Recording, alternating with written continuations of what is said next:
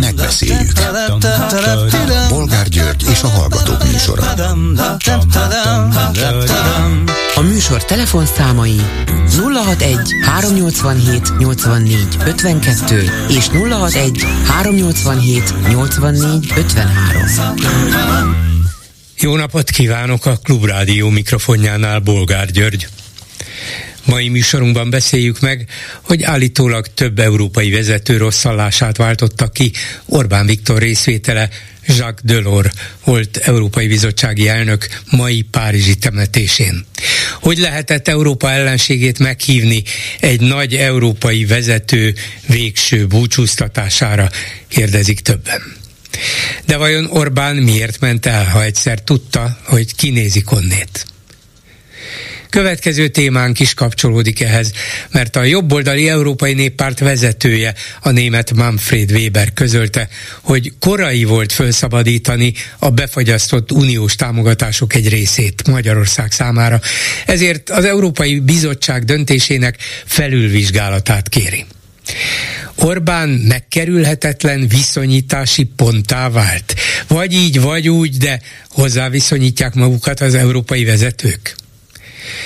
Mit szólnak ahhoz, hogy egy magyar felmérés szerint már többen gondolják úgy Magyarországon, hogy Orbán politikája az Európai Unióból való kilépéshez vezethet, mint ahányan ezt nem tartják reálisnak lehet, hogy a magyar társadalom nem csak a propaganda hatására, hanem az erről szóló latolgatások, gondolkodások következményeként már egyre inkább alkalmazkodik az Orbáni realitásokhoz, most független attól, hogy ettől féle, tetszik-e neki, ellenzie vagy támogatja? Mit gondolnak aztán a főváros és a Lázár minisztérium közt kirobbant Budapest bérletvitához? Értik az emberek az egyáltalán azt, hogy mi forog kockán, vagy csak akkor értik meg, ha majd többe kerül nekik az agglomerációs utazás, és akkor kit tesznek felelőssé? Karácsonyt vagy a kormányt? Mi lehet a kormány játszmája e mögött? Mi a véleményük továbbá arról, hogy a közlekedési szakember Vitézi Dávid, akit az LMP szeretne főpolgármester jelöltnek megnyerni, egyre nyilvánvalóbban építi föl a maga politikai személyiségét. Ő szeretne lenni az a politikus, aki végre kilép a kormány ellenzék párharcból. Ezt ő maga mondta az ATV tegnapi egyenes beszédjében. És majd egyszer csak a Fidesz is mögé áll, mondván, hát mi is ezt szeretnénk, hát ez volna a legjobb megoldás, és ez a legjobb a budapestieknek is. Ezért aztán mi nem is indítunk saját jelöltet, csak vitézit támogatjuk? Lehet ennek realitása? És végül beszéljük meg Tóta V. Árpád hvg cikkét, amely szerint éppen elég volna egyetlen ellenzéki párt a következő rendszerváltásig. Ideális, de irreális. Telefonszámaink még egyszer 387 84 52 és 387 84 53. Háló, jó napot kívánok! Jó napot kívánok! Parancsoljon! István vagyok Budapestről. A, erhez a bérletügyhöz szeretnék hozzászólni. Igen. Mert én szerintem bérletügy nincs. Ez a Fidesz által kitalált maszlag amivel föl akarják juttatni a trónra a Vitézi Dávidot, az Orbán család legbelsőbb köréhez tartozó tagját. Lehet, hogy így van. Én is úgy érzem, hogy ezek nem véletlenül robbannak ki ezek az ügyek, nem, nem azért, mert van egy ilyen kormány ellenzék húzavona Budapest körül és Budapesten. Nem, itt, ez, ez itt nem ki, van, van ki van valami találva. Van szó, hogy csináltak egy mesterséges uh, balhét, azzal, hogy Vitézi Dávid is neki állt tegnap a ATV-n magyarázni, hogy üljenek le tárgyalni, zárják be őket egy szobába, és így tovább. És a, de hát nem kell őket bezárni. Aki be kell zárni a tárgyalás, az az egyedül a Lázár. A, Karácsony elmondta, hogy ő többször kereste, majd szeretne egyeztetni vele. Meg hogy aki ővele nem tud megegyezni, az nem is akar. Hát én szerintem nem akar megegyezni. Ő neki arra van parancsa, hogy a balhét csinálja, és tartson ki egész addig, amíg majd, amikor jó éles lesz a helyzet, hogy akár hónap után megszűnik a bérlet, akkor majd jön a fehérruhás herceg, Vitézi Dávid névvel, és ő leül Lázárral tárgyalni. Senki nem kérte erre, de ő majd megteszi. Leül, és mosolyogva jön egy óra múlva, hogy na, lehetett tárgyalni, mert a karácsony erre képtelen, még el se tudja megcsinálni. Eznek az előkészítése zajlik most. Egy ocsmány igen, igen, igen, igen. Igen, én is valami ilyesmit érzek, és szerintem az ilyenfajta politikai húzások egyáltalán nem véletlenül, vagy véletlenszerűen történnek, hanem ki vannak találva. Az is, hogy ö, kik azok, akik javasolják. A, lehet más a politika. Megszületése óta Orbán ö, támogatója igen. Ezer ügyet tudunk felsorolni, hogy amikor az Orbán egy kicsit szarba volt, akkor lehet más a politika húzta ki belőle. Már Igen. megszületésekor, és mai napig is ő rá támaszkodik. Majd az hülyén néz neki, hogy a ö, kereszténydemokrata párt javasolná. Ez nagyon jó, ez a LMP, ez erre nagyon jó. Ezt is csinálták mindig. Végül is Tarlós István se volt ugye Fideszes, hanem egy kvázi független jelölt, aki mögé a Fidesz felsorakozott. Hát Vitézi Dávid sem pártag, lehet, hogy az LMP jelölné, de ettől még nyugodtan odaállhat mögé a Fidesz, hogy látjátok. Hát mi igazán nem akarunk párt politizálni, mi csak egy szakembert szeretnénk, és vele szívesen együttműködünk, de hát állandóan oda, ezek oda a karácsonyi... Hát, Igen. Kedves bolgár úr, a, ez a ö, vitézi gyerek, ez a Orbán feleségének az unokaöccse. Hát hogy ne támogatná? Hát, akkor majd pénzt is fog kapni, talán. Sokat nem, mert nincs sok. Igen, igen, igen. Hát vagy legalábbis vele nyilván úgy lehet tárgyalni, hogy ez ne tűnjön, ne tűnjön kormányzati nyomásnak, vagy talán ellenséges lépésnek. A családi vacsoránál megbeszéljük, hogy az Orbán tor, tor, toronynak nem állhat szellent, a ezer éves milleniumi emlékmű háta mögött fölé kell emeledni az Orbán toronynak. Igen. Igen, igen, igen. Szóval mm, én is érzem, hogy itt valami, valami nem stimmel, és nem egyszerűen arról van szó, amit például Vitézi emlegetett tegnap, hogy hát a fővárosnak már tavaly nyáron el kellett volna kezdenie komolyan a tárgyalást, nem lett volna szabad hagyni, hogy ez az év végéig húzódjon. Hát ha... Ez hülyeség. Eh, persze, persze. nem hülyeség. Ez szöveg. Hát, így van, szöveg, minden, lehetett volna Minden kezdeni. mondatában az átébe végül is oda ki, hogy a karácsony már is hibás. Igen. Hát vagy legalábbis ő is hibás, meg Lázár is hibás, de hát volna itt valaki, hát aki, aki végre Lázár nem így. Meg akarja játszani, Igen. hogy ő független. De ez nem független. Ez családi buli. Igen. És Budapest nyakába akarják ültetni. Egyébként végig gondoltam, hogy a mitézi tevékenysége idején vitathatatlanul kapott több pénzt erre, arra, amarra. Hát nyilván a családon belüli egyességek szerint. De mit tett belőle? Mi, mi az, ami működik, ami a, a vitézi kezébe volt? Hát a vonatközlekedés teljesen tönkrement, összeomlott. Igen, jó, hát Egyetlen nyilván... tudtam fölhozni a javára. Igen. Mégpedig azokat a tájékoztató táblákat, amik online kiírják a ö, megállóba, hogy mikor jön a melyik, meg és így tovább. Uh-huh. Az egy komoly tett volt, szakmailag is megfelelő, de itt már nem szakmáról van szó.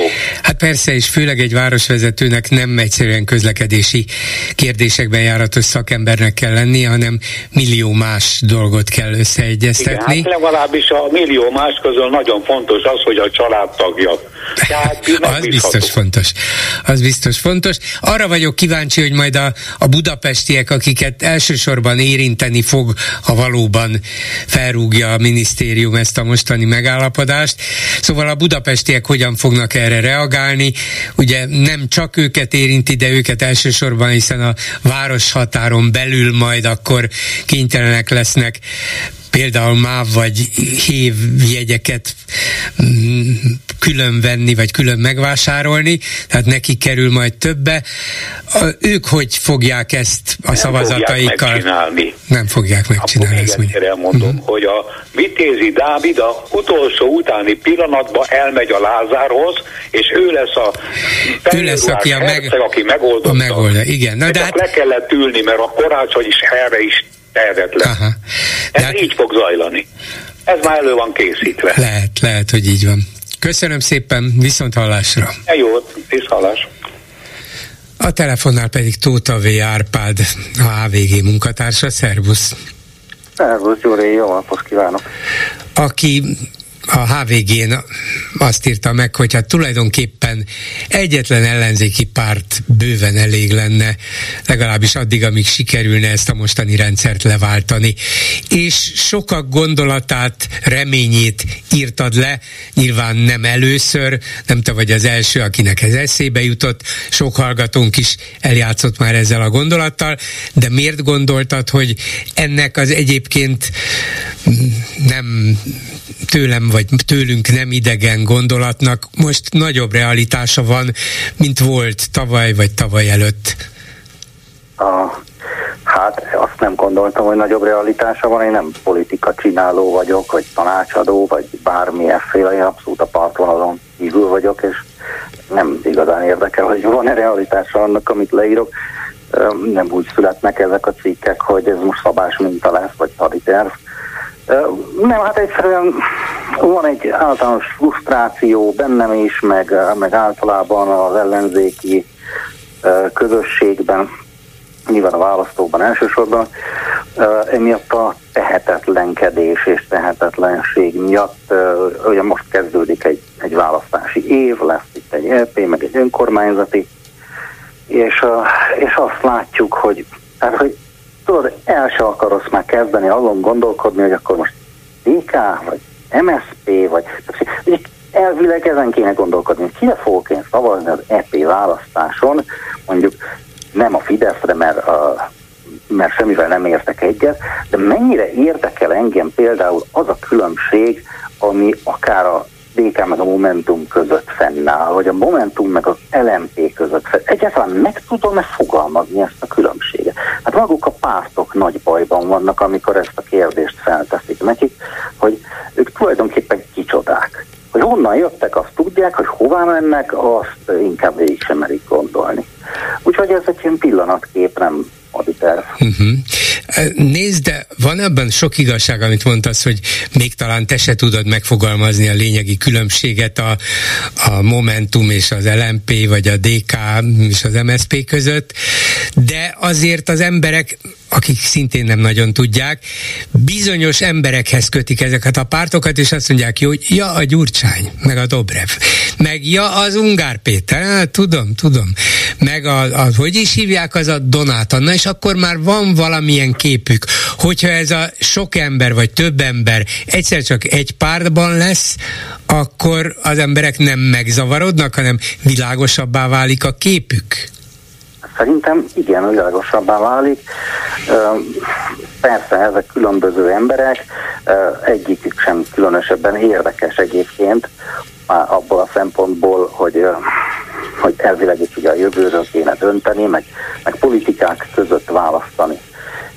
Ez, ez azért nem egy valóságsó, nem egy szimpátia szavazás kellene, hogy legyen, és amit elmondtál, az valószínűleg tényleg az utolsó különbség, amit fel lehet sorolni. Ők maguk is ezt mondják, hogy azt ne felejtsük el, hogy kívülről nézve, ahol mi vagyunk, meg belülről nézve teljesen más a helyzet. Tehát, hogyha te oda mész bármelyik törpepárthoz, a, mindenki Magyarország a mozgalomhoz, vagy, vagy megkérdezel egy MSZP-st, hogy ti tulajdonképpen minek vagytok, akkor ő fog erre választ adni. Tehát ő, ő azt pontosan tudja, hogy minek vannak.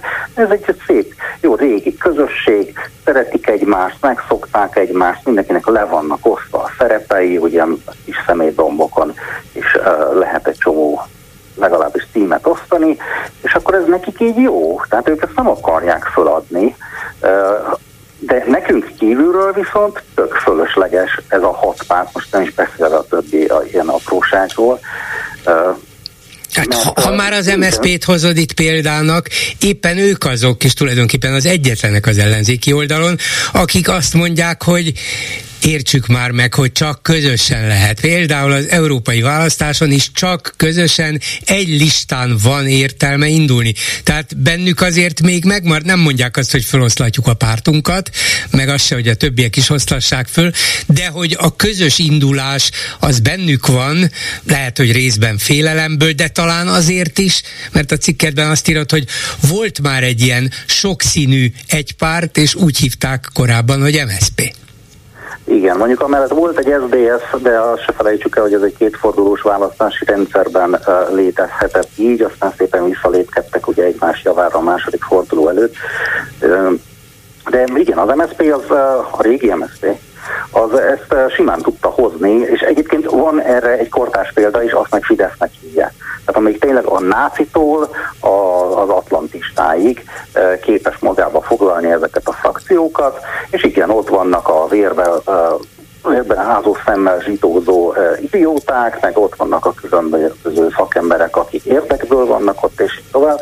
Uh, nem lehetetlenség ezeket összefogni, tehát ez a fajta szétszóródás, ami most van, ez, ez tényleg semmi más nem indokolja, mint hogy legyen egy pártja az Ugár Péternek is, meg a, meg a többi ilyen futottak még figurának, és igen, igazad van abban, hogy az MSZP még a, még a leginkább, hát sőt, ott, ott azért a fúzió sem egy, hogy mondjam, Szóval kihallani néha ezeket a hangokat is. Igen, hogy, hogy még akár az is elképzelhető, hogy elő, előbb-utóbb talán egyesüljön a baloldal, valami ilyesmiket mondanak.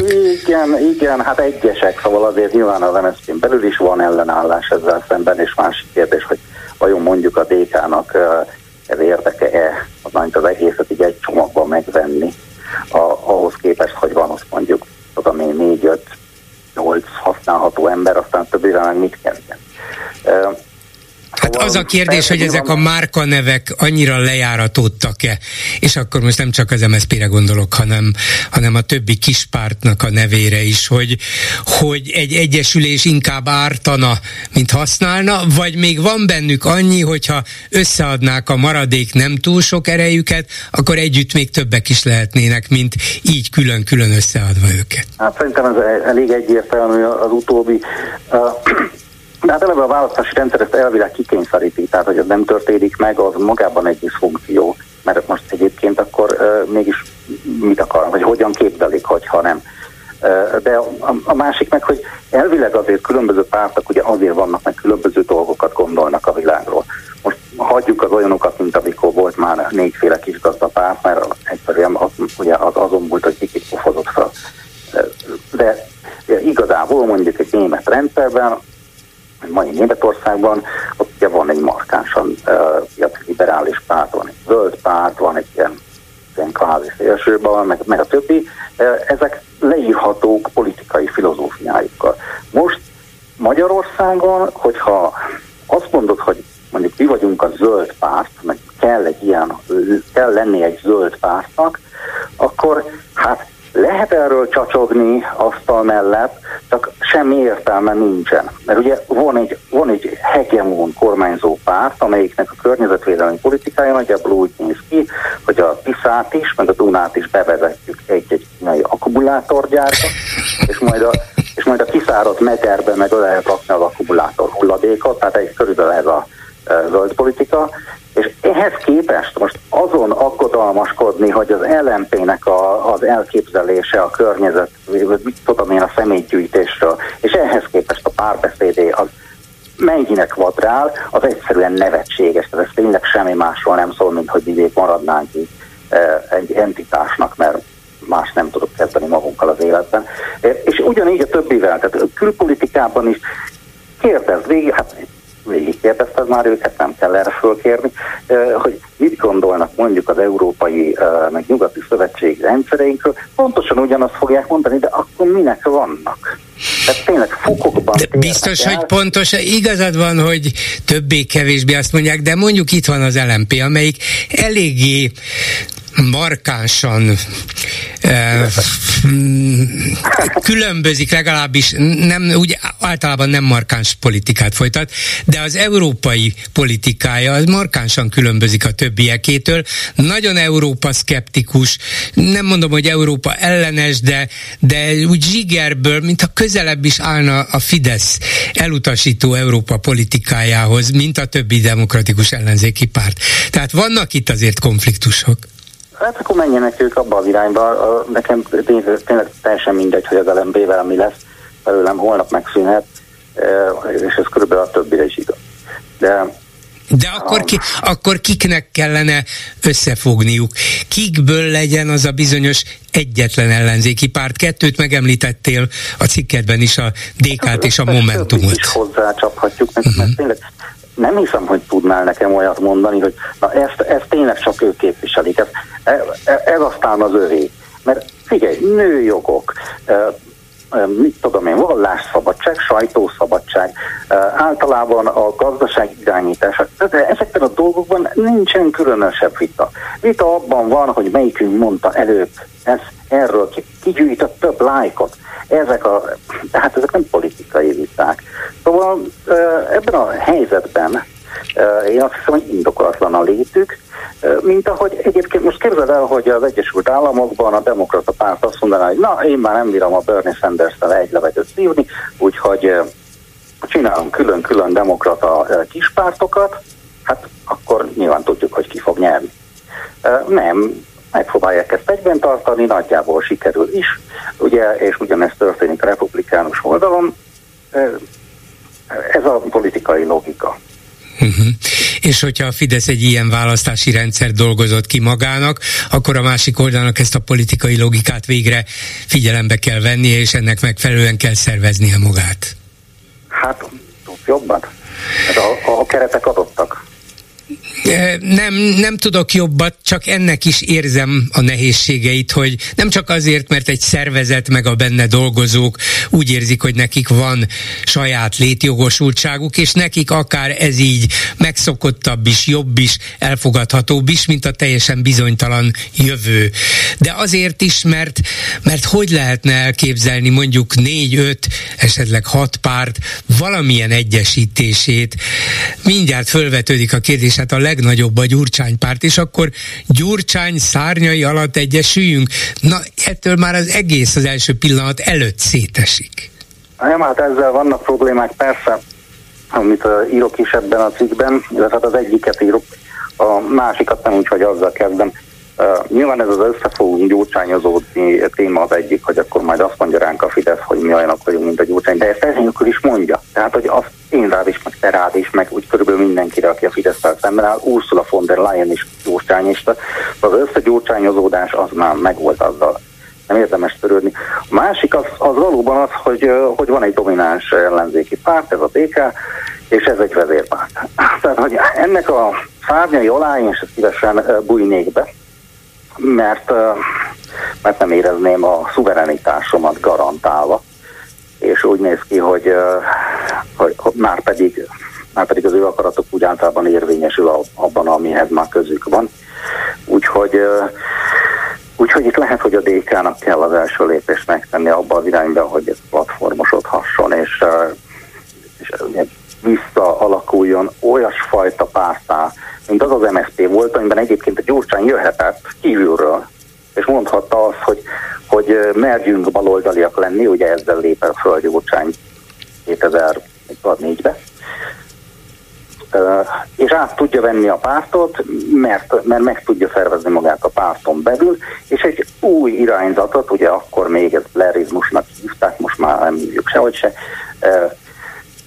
tud győzelemre vinni a párton belül. De ma a DK nem olyan ám, hogy oda mondjuk belépne valaki kívülről, akár többet magával, és át tudná formálni a pártot.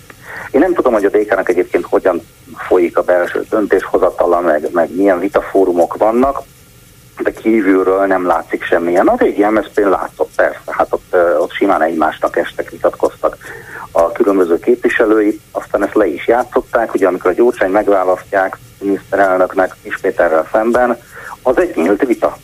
Ott előtte kortes beszédek vannak, meg ö, mindenki érve a maga mellett, ö, és a támogatóik is, és aztán ebből lesz egy eredmény. Én, hát, na jó, innentől már nyilván ugye az, hogy ez nem a szabás minta és nem haditerv, nem látom egyelőre, hogy a DK ilyenné át tudna alakulni, mert nyilván el kéne engedni a gyetlőt, és na jó, hát innentől a Turcsányi a szó, vagy a tiéd, vagy vissza is adom. Most úgy Jó, azért miután eljátszottál a gondolattal írásban és most élő szóban is, azért teljesen reménytelennek látod ezt a dolgot? Vagy szerinted újra és újra fel fog vetődni, elő fog jönni a politikai életen belül is? Hát biztos, hogy elő fog jönni, mert, mert egész egyszerűen, ha lerajzolod a helyzetet, ha már haditervet akarsz csinálni, akkor is az jön ki, hogy, hogy ennek ez így lenne működőképes. De ott meg nekem véget ér a tudásom, ahhoz nekem minden párba bejáratosnak kéne lennem, hogy azt fölmérjem, hogy ez egyáltalán mennyire reális emberi, személyes uh, szempontból, mert simán lehet, hogy, hogy gyakorlatilag minden párt vezetőségében annyira gyűlölik már egymást, és annyira elképzelhetetlennek tartják, hogy ők ne legyenek elnökségi tagok valahol, valami, valami egyletben legalább, uh, hogy ennek nincsen realitása ilyen okokból. Politikailag, meg, uh, meg így irányzatok szempontjából és a Fidesz valamikori legalábbis megszorongatása szempontjából, hát úgy lenne értelme. Hogy ezek az emberek képesek erre, azt meg nem nekem kell tudni, nem majd kiderül. Tóta Árpádnak köszönöm szépen, szervusz! Köszönöm, szervusz! Háló, jó napot kívánok! Jó napot, vagy jó estét, nem tudom bolgárul. Hát ilyenkor már igen ránk esteledik legalábbis. Sötét van, úgyhogy legyen estét. Nem szívesen Lenne mondom, jó. mert fél öt van még csak, de legyen. Jó estét, akkor egy boldog új évet rádió Önnek is. és hallgatójának, ha még belefér. Hát nem is tudom, elbizonytalanodtam egy kicsit, hogy most mi is a témája ez a, a, a hogyan tovább, vagy, vagy nincs remény, vagy nincs volt. Ez a, nincs mit tenni? Úgy ezt kérdezem tenni. most már hete, hosszú hetek óta. Nincs mit tenni? Tényleg annyira reménytelen? Igen, nincs. Hát nem tudom, hogy jár vidéken Bulgária? Hát mostanában nem nagyon. De úgy igazán vidéken, tehát ilyen... Úgy igazán, meg pláne nem. Na, hát én igazából Orbán Viktor szülőfalujától nem messze születtem, én budapesti vagyok amúgy, de én most a karácsony környékén meg a novemberi ugye, temető járásban elég sokat jártam Fejér megyébe, Tolna megyébe és Abói megyébe is vannak rokonaim. És hát én nagyon sokat hallgattam azt baloldali újságíróktól, szakértőktől, öntől is. A hetes stúdióban nagyon sokszor volt téma, hogy, hogy, uh, hogy az emberek miért mennek ennyire Orbán Viktor után, vagy hogy miért fogadják el ugye ezt az orosz pártiságot mondjuk, vagy a, vagy a Brüsszel elnökséget, vagy ezt a sorozást, vagy a migránsozást. És én azt vettem észre, hogy, hogy ez fordítva van. Tehát Orbán Viktor megy az emberek után. Legalábbis a vidéki emberek után biztos, mert ezt valahol a Fidesz mérheti, hogy mi a népszerű, vagy mi a közbeszéd vidéken, mert a Hát most nem tudom, hogy hogy mondjam ki, de hát kimondom úgy, ahogy van. Tehát vidéken a falusi embernél a zsidózás az nem ugyanazt az antiszemita jelentést uh, jelenti, amit most mondjuk Budapesten a zsidózunk, a zsidóznak a, a neonácik például, hanem, hanem egy jó üzletelő emberre, ugyanúgy, ahogy mi azt mondjuk a skótokra viccesen, hogy hogy aki, aki, aki, aki a fogához veri a garast. Igen, igen, hogy skót, ott azt mondják, hogy milyen, milyen zsidó, hogy milyen jó üzleteket köt. És ez a soros, soros terv, vagy, a, vagy az, hogy a migránsokból hasznot húz, ez nagyon-nagyon vidéken. Tehát amikor nem véletlenül rakta ki Orbán Viktor Biztos, a, igen. a plakátra sorost, és nem véletlenül nyomja ezt most a fiával is, és a, a, a az Ursula von der leyen mert én nem is gondoltam, hogy ez ennyire, ennyire beüt vidéken, de az emberek ezt nagyon-nagyon elhiszik, és nem csak a nyolc általános évet vagy hat elemit végzett paraszt emberek, hanem rendbizony a közép. Igen. Biztos, persze. Igen. És, és a másik, ami, ami, még, ami még nagyon-nagyon hatásos, és én már itt kiröhögöm, pedig én falusi gyerek vagyok, de amikor kirakja Orbán Viktor a Facebookra, hogy, hogy, hogy sonkát főzök húsvétkor, meg hogy hogy pálinkát Igen. főzök és iszok, és hogy kaparom a disznót a disznóvét. Olyan, mint mi vagyunk. Végre egy ilyen van. vezetőnk van. Pontosan, pontosan. Itt elég nevetséges Budapesten, de a vidéki emberek a magukérnak érzik. Még azok is, akik nem igazán szeretnének a Fideszre szavazni, és pontosan tudják, hogy lopnak, csalnak, hazudnak, de azt mondják, hogy hát mégiscsak a miénk, meg ezek már összelopták magukat, most ha más jönne, akkor az még többet kéne, hogy lopjon, mert ugye annak semmilyen nincs. Tehát a felvetés, hogy nincs mit tenni, az nagyon jogos, mert vidéken olyanokkal, hogy, hogy mi a státusz az alkotmánybíróságnak, vagy hogy hány fideszes ül benne, vagy hogy Hát nem Persze, tudom, hát nem, nem is tudják, nem is érdekli őket, nem, hogy ne, nem, nem. világos, igen, igen. Most, hogy mi a médiatörvényben ki van, vagy kikülnek a kuratóriumba, az NTV-ába, ezzel kampányolni például egy ellenzéki pártnak, hogyha most Budapesten változtatják fél évvel a választás előtt a választási rendszert, ez nulla. Persze, Tehát nagyon -nagyon teljesen igaz, bocsánat, hogy a vágok, de ez elszomorít, ami van vidéken, hogy ennyire hidegre hagyja az embereket, és csak tényleg ez a fontos, amit elmondtam, hogy, hogy főzze a, a sonkát húsvétkor, meg, meg vágjon le egy disznót, és le tudja kaparni róla a, a perzseléskor a, a sertét. Hát igen, és biztos, hogy az is benne van, ezt nem mondta, de, de mondjuk a, a Sorosba, meg a von der Leyenbe, meg ebbe a nem kifejezetten antiszemita zsidózásban is benne van, hogy, hogy van egyfajta um, idegenkedés Európától, meg az Európai Uniótól, tehát nem véletlen ez az állandó brüsszelezés, hogy Igen. ezek az idegenek ott meg akarják mondani, hogy mi hogy éljünk. Ez nem kell, nem kell még csak konkrétumokat sem említeni, elég egy ilyen mondat, és már egy húron pendülnek a vidéki választókkal. És ugye a másik nevetséges dolog például ez a Magyarságkutató Intézet, nekem ez teljesen kiütött, én szeretem a történelmet, de amik összebohóckodnak, de a vidéken például, akkor megtenítették ezt a, hát nem is tudom, hogy un magyar igen. rokonságot, vagy, vagy elődnépet, vagy én nem is tudom, hogy minek, minek elődeink, a hunok, vagy a szkíták, most már nem is tudom, hogy kicsodák, ez, ez tényként kezelik tehát vidéken, tehát igaz, mi igazi nagy nemzet, valakinek a hunoknak, Attilának a leszámolott, nem lehet. Mi a, Attila hát, utódjai vagyunk, igen, ezek a legendák mélyen élnek, egy így van, igen. igen. Az ember csak azért hökken meg, mert tudjuk, hogy, hogy ez tényszerűen nem így van. De hogy benne volt és van a magyar legendáriumban, ez biztos, és Orbán nem érdekli, hogy a tudomány szerint így van, vagy úgy van, azt mondja, hogy miután a magyarok így gondolják többségükben, ezért én ezt fogom sugalni, és azt fogják mondani, hát ez egy becsületes, rendes magyar ember, a többiek meg ilyen gyanús értelmiségiek, nincs is sok közünk hozzájuk.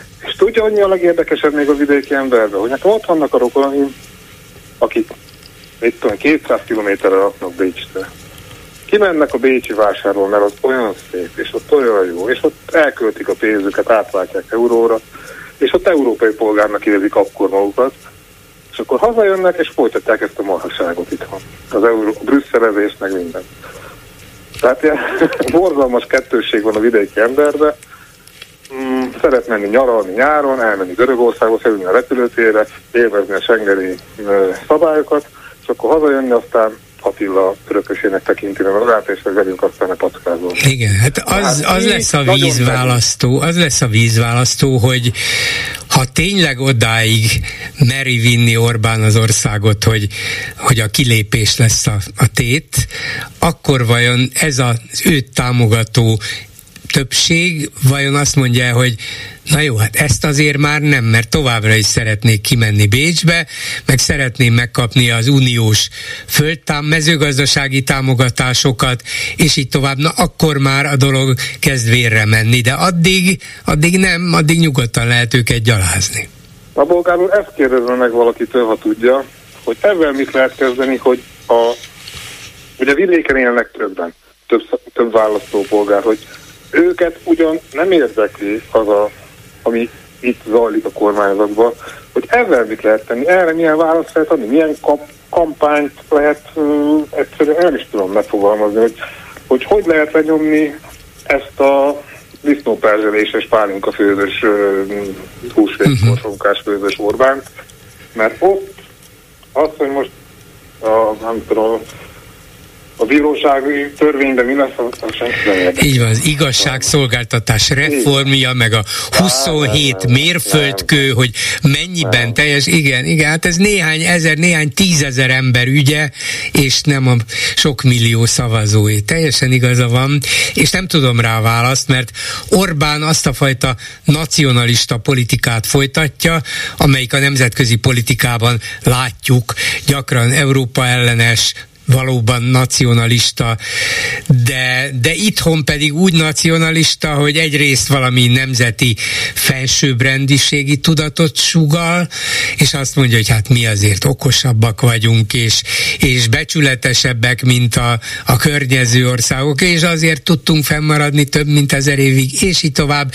És ott vannak ezek a mindennapi kis dolgok, hogy igen, a disznóvágástól kezdve egészen addig, hogy, hogy én tudom, Ami hogy mi kell. Baj, mert persze, mert de ez benne van az, az emberekben, persze. Tehát nekem is lenne ez a probléma, de emlékszik erre, amikor a, nem tudom melyik uh, város volt pontos, amikor a romák a szegregáció miatt kaptak. Gyöngyös pata. Gyöngyös patán volt, igen, pénzt. És akkor Orbán is kiállt, meg hogy a kormányzatban nagyon sokan, hogy hát munka, nem is tudom, hogy fogalmaztak, hogy mi... Miközben mi itt kecsölünk, mondta Orbán igen. Viktor, azok munkanélkül jutnak így pénzhez. Van, így van, hogy arról úgy leszálltak, mintha nem is lett volna. Mivel, hogy nem volt társadalmi támogatottság, senkit nem érdekelt igazán, nem volt belőle igazi választást eldöntő haszna. Meg közbejött, közbejött a, igen, de közbejött a Covid. Nem sokkal hát utána igen, beütött a Covid. Leszálltak róla, mert nem volt belőle igazi. Azt veszem észre, ami például volt a vasárnapi boltzár, amit annyira erőltettek, és akkor rájöttek, hogy nincs társadalmi támogatottsága, sőt, az emberek szeretnének vasárnap vásárolni, elengedték úgy, hogy igen igen, jól látja, úgyhogy jók a vidéki kapcsolatai. Számoljon be hát, róluk legközelebb is. Nem voltam tőle túl boldog, hogy ezt tapasztaltam, de Hát de? nem tudom, hogy ezt szeretném, hogyha megkérdezni valakit, hogy erre mi a válasz, hogy van-e egyáltalán Nincs, válasz? egyelőre nem látom. A... Igen. Egyelőre nem látom a választ, de pedig ilyenre kellene válaszolni többek között. Köszönöm hát, szépen. Én is köszönöm. Viszont hallásra. A telefonnál pedig Böcskei Balázs, az IDEA Intézet kutatási igazgatója. Szervusz Balázs! Szervusz, köszöntöm a hallgatókat, boldog új évet! Viszont kívánom neked is. Lesz? Nem oh, erről akartunk beszélni, de ha már itt boldog új évvel kezdjük, lesz szerinted? Már olyanok számára is ez most a személyes életünkön kívüli, mert az mindenkinek vagy van, vagy nincs, vagy így is lesz, meg úgy is lesz, de most a közéletünkre, mégpedig az ellenzéki beállítottságú közéletünkre gondolok. Lesz? Hát nehéz a kérdés, amit felteszem, mert ugye e, zavarba ejtő az, hogyha ezt közéleti kontextusba teszed, mert hogy mi is a boldogságnak, meg a, a, az ismérve. És amikor közéletről beszélünk, akkor mit is értünk az alatt. Tehát csak két ilyen fogalmi e, e, bábeli definíciós Jó, akkor kérdezem egyszerűbben, nem a boldogság miben létéről akarlak téged fogadni, hanem hogy lesz-e valaminek kérdés, örülni? Lesz-e? Ha a politika dinamikája változik-e a következő időszakban, akkor én inkább arra rendezkednék be, hogy az európai parlamenti önkormányzati választásokig meglepődnék, hogyha úgy a preferenciákban, mint pedig a két oldal, hisz itt valójában két tömb versenyez egymással, még akkor is, hogyha az egyik az sok párti, de ez na, valójában júniusig fog itt ö, egy, ö, annak tűnni, és akkor egyértelmű lesz, hogy tulajdonképpen kik nem képezik a 2026-os ellenzéki térfelet, legalábbis kellene, hogy ezt képezze, tehát júniusig szerintem ne, vál, ne, ne számítsunk arra, hogy a változás lesz a mindennapok törvénye, azt követően viszont az eredmények tükrében hirtelenjében elindulhatnak mozgások. A választások szoktak lenni azok a katartikus pillanatok, különösen ne fejezzük el, hogy ciklusfelező fogunk érkezni, az ide beérkeztetett választások különösen azok, amik új kezdetet jelentenek valójában. 22 is egy új kezdet volt, lehet egy ilyen olvasatot adni, 18 is új kezdet volt, de hogyha gondolunk az EP választásra, mondjuk a korábbi 2019-esre, az is egy új kezdet volt, más nem mondjunk, hogy a demokratikus koalíció akkor állt az ére, akkor lép be Dobrev Klára, és szerintem az új kezdeteket majd június után keressük uh-huh. és mhm. körvonalazzuk. De azért még mindig megkérdezem, hogy és lesz minek örülnünk? Rendben van, valamilyen változás lesz, de te azt sejtett, hogy lesz legalább olyan ellenzéki erő, amelyik örülni fog tudni a változásoknak?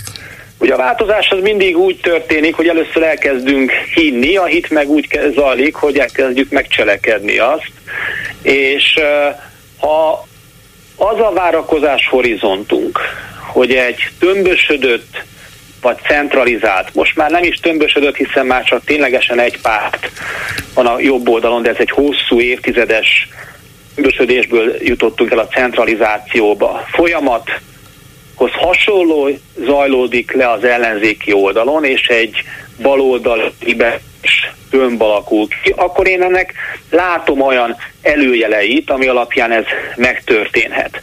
Tehát a sok pár, az ellenzéki sokpártrendszer elérte már nagyon-nagyon sokatszor a működőképességének határát, és ezt olyan sokszor elérte, hogy már talán nem is kell róla beszélnünk.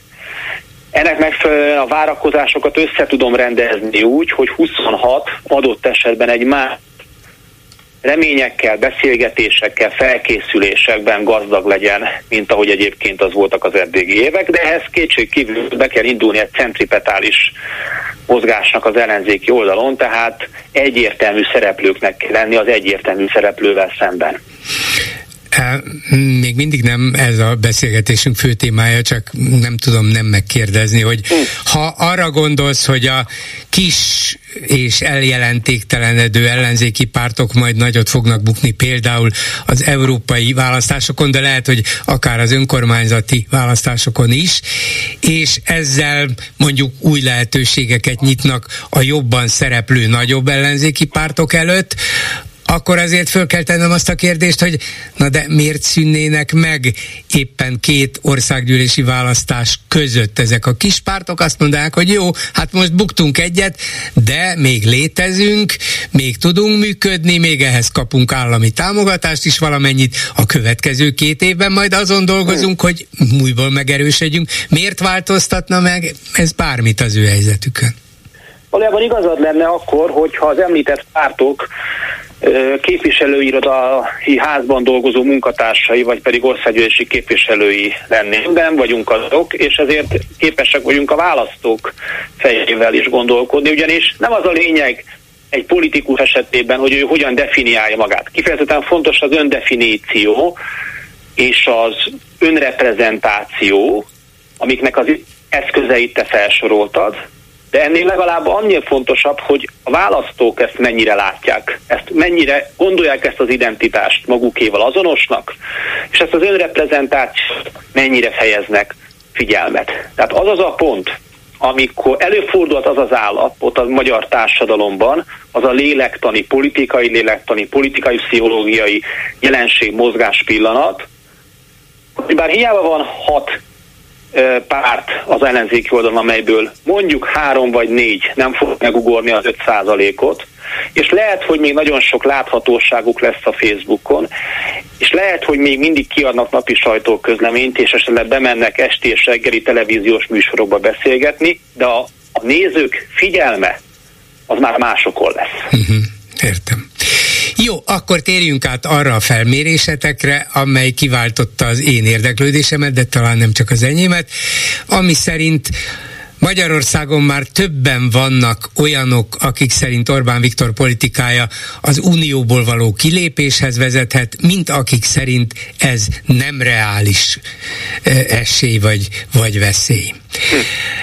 Nem tudom, hogy volt-e korábban ugyanilyen felmérésetek, tehát hogy így tettétek-e föl a kérdést, de egyrészt ez szerintem a magyar társadalom erőteljes realitás érzékét mutatja, másrészt nem tudom, hogy benne van e, az a tényleges veszély, hogy hát ha sokan így gondolják, akkor Orbán Viktor is azt mondhatja, hogy meg van dolgozva ez a társadalom, tulajdonképpen most már csak az én érdekeimnek megfelelően azon kell dolgozni, hogy ha kell, akkor magammal tudjam rántani az országot, mondjuk kifelé az Európai Unióból, hiszen itt van mögöttünk egy olyan többség, amelyik ezt realitásnak, lehetségesnek tartja.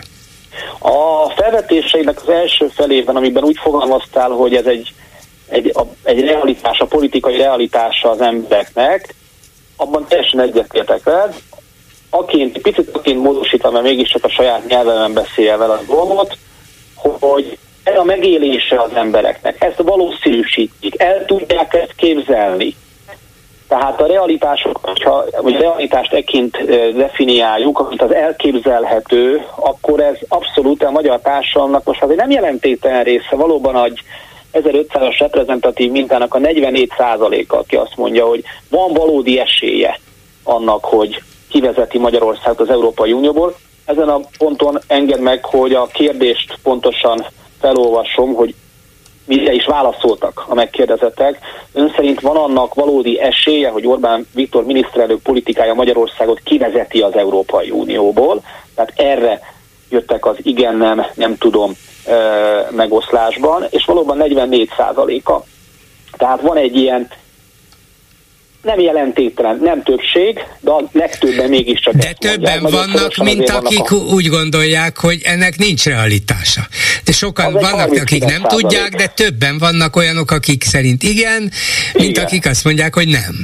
Igen, nem, csak a fidesz KDNP szavazóknak csak a 23 százaléka valószínűsíti ezt a történetet, tehát uh-huh. hozzájuk más uniós diskurzusok is eljutnak. Mire akarok utalni? Arra akarok utalni, és itt akkor a felvetésre, az eredeti felvetésed második pontjára reflektálnék.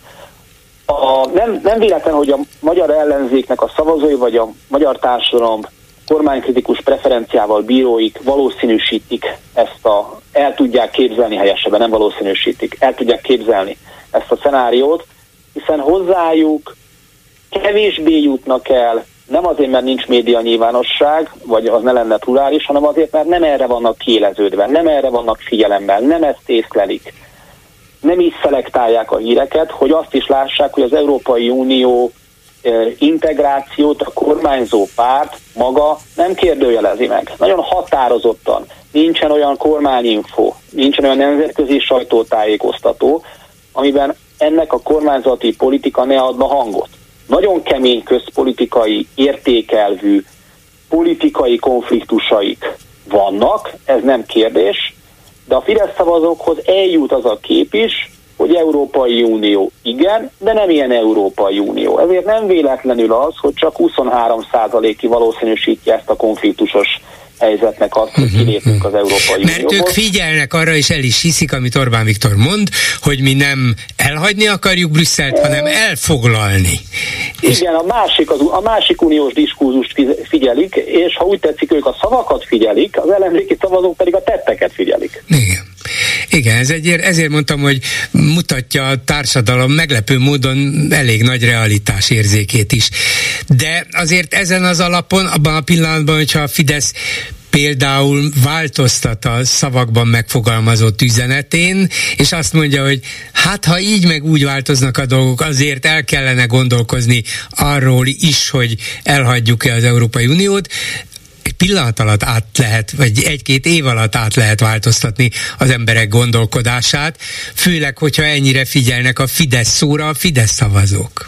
Na most ugye ö, konkrétan kettő, de mégis a szavak között kimondatlanul is nagyon sok ha és ha kötőszót hallottam én ki, és az a helyzet, hogy a mai tudásunk alapján ezek, ez nagyon valószínűtlen. Tehát nagyon egyértelmű, hogy az a, az Európai Unióban való kilépés Magyarország esetében olyan szintű globális világrendbe való átrendeződésnek kellene megtörténnie, amiben az Európai Unió, amely nyilván gazdaságilag hátrébb van, mint adott esetben az Egyesült Államok, vagy adott esetben, mint Kína, de súlyát tekintve, sőt az azon belüli a Magyarországnak, a különböző tagállamoknak való gazdasági függősége és kitettsége okán olyan szintű globális nagy átrendeződésnek kellene bekövetkeznie, hogy, egy, hogy ez valószínűsítetően felmerüljön konkrét cselekvésként, amit ma nem látunk.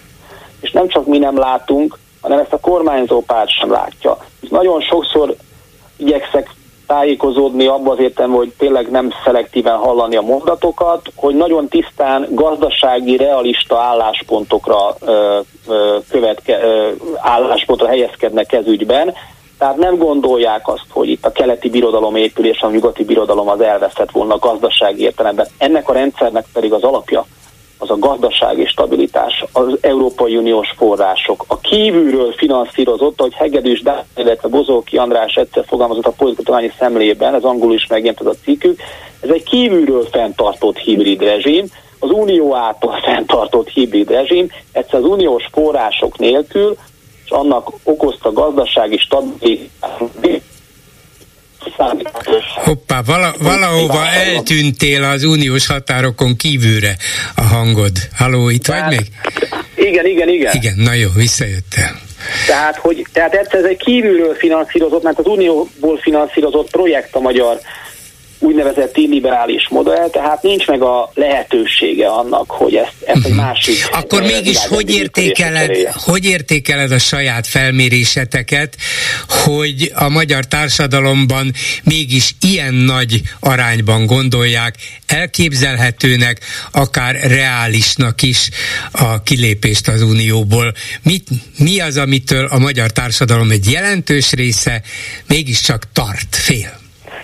Szerintem a magyar társadalomnak és illetve az emberektől nem elvárható, hogy a politikai folyamatokat, azokat komplexitásában elemezzék, olvassák, és minden a nap 24 órájában így válaszolják egy közvéleménykutatásokban. Konfliktusokat látnak, ütközéseket látnak, lezáratlan, újranyitó konfliktusokat látnak, amelyekben nincsenek viszonylagos nyugalmi és nyugvó pontok, ezért nekik ez egy politikai percepciójuk, megélésük hogy ennek az is lehet a folyamánya. Nem áll ellentétben a globális rendnek, a világrendnek az állása azzal, hogy a magyar társadalom egy nem jelentétlen részül a konfliktusoknak ezt az olvasatát adja.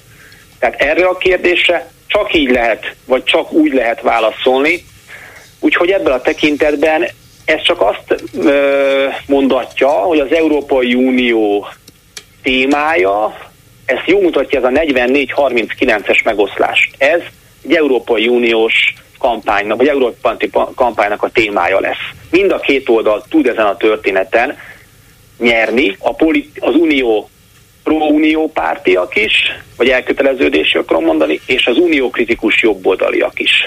Köszönöm szépen Böcskei Balázsnak, az IDEA Intézet kutatási igazgatójának. Szervusz! Köszönöm! Háló, jó estét kívánok!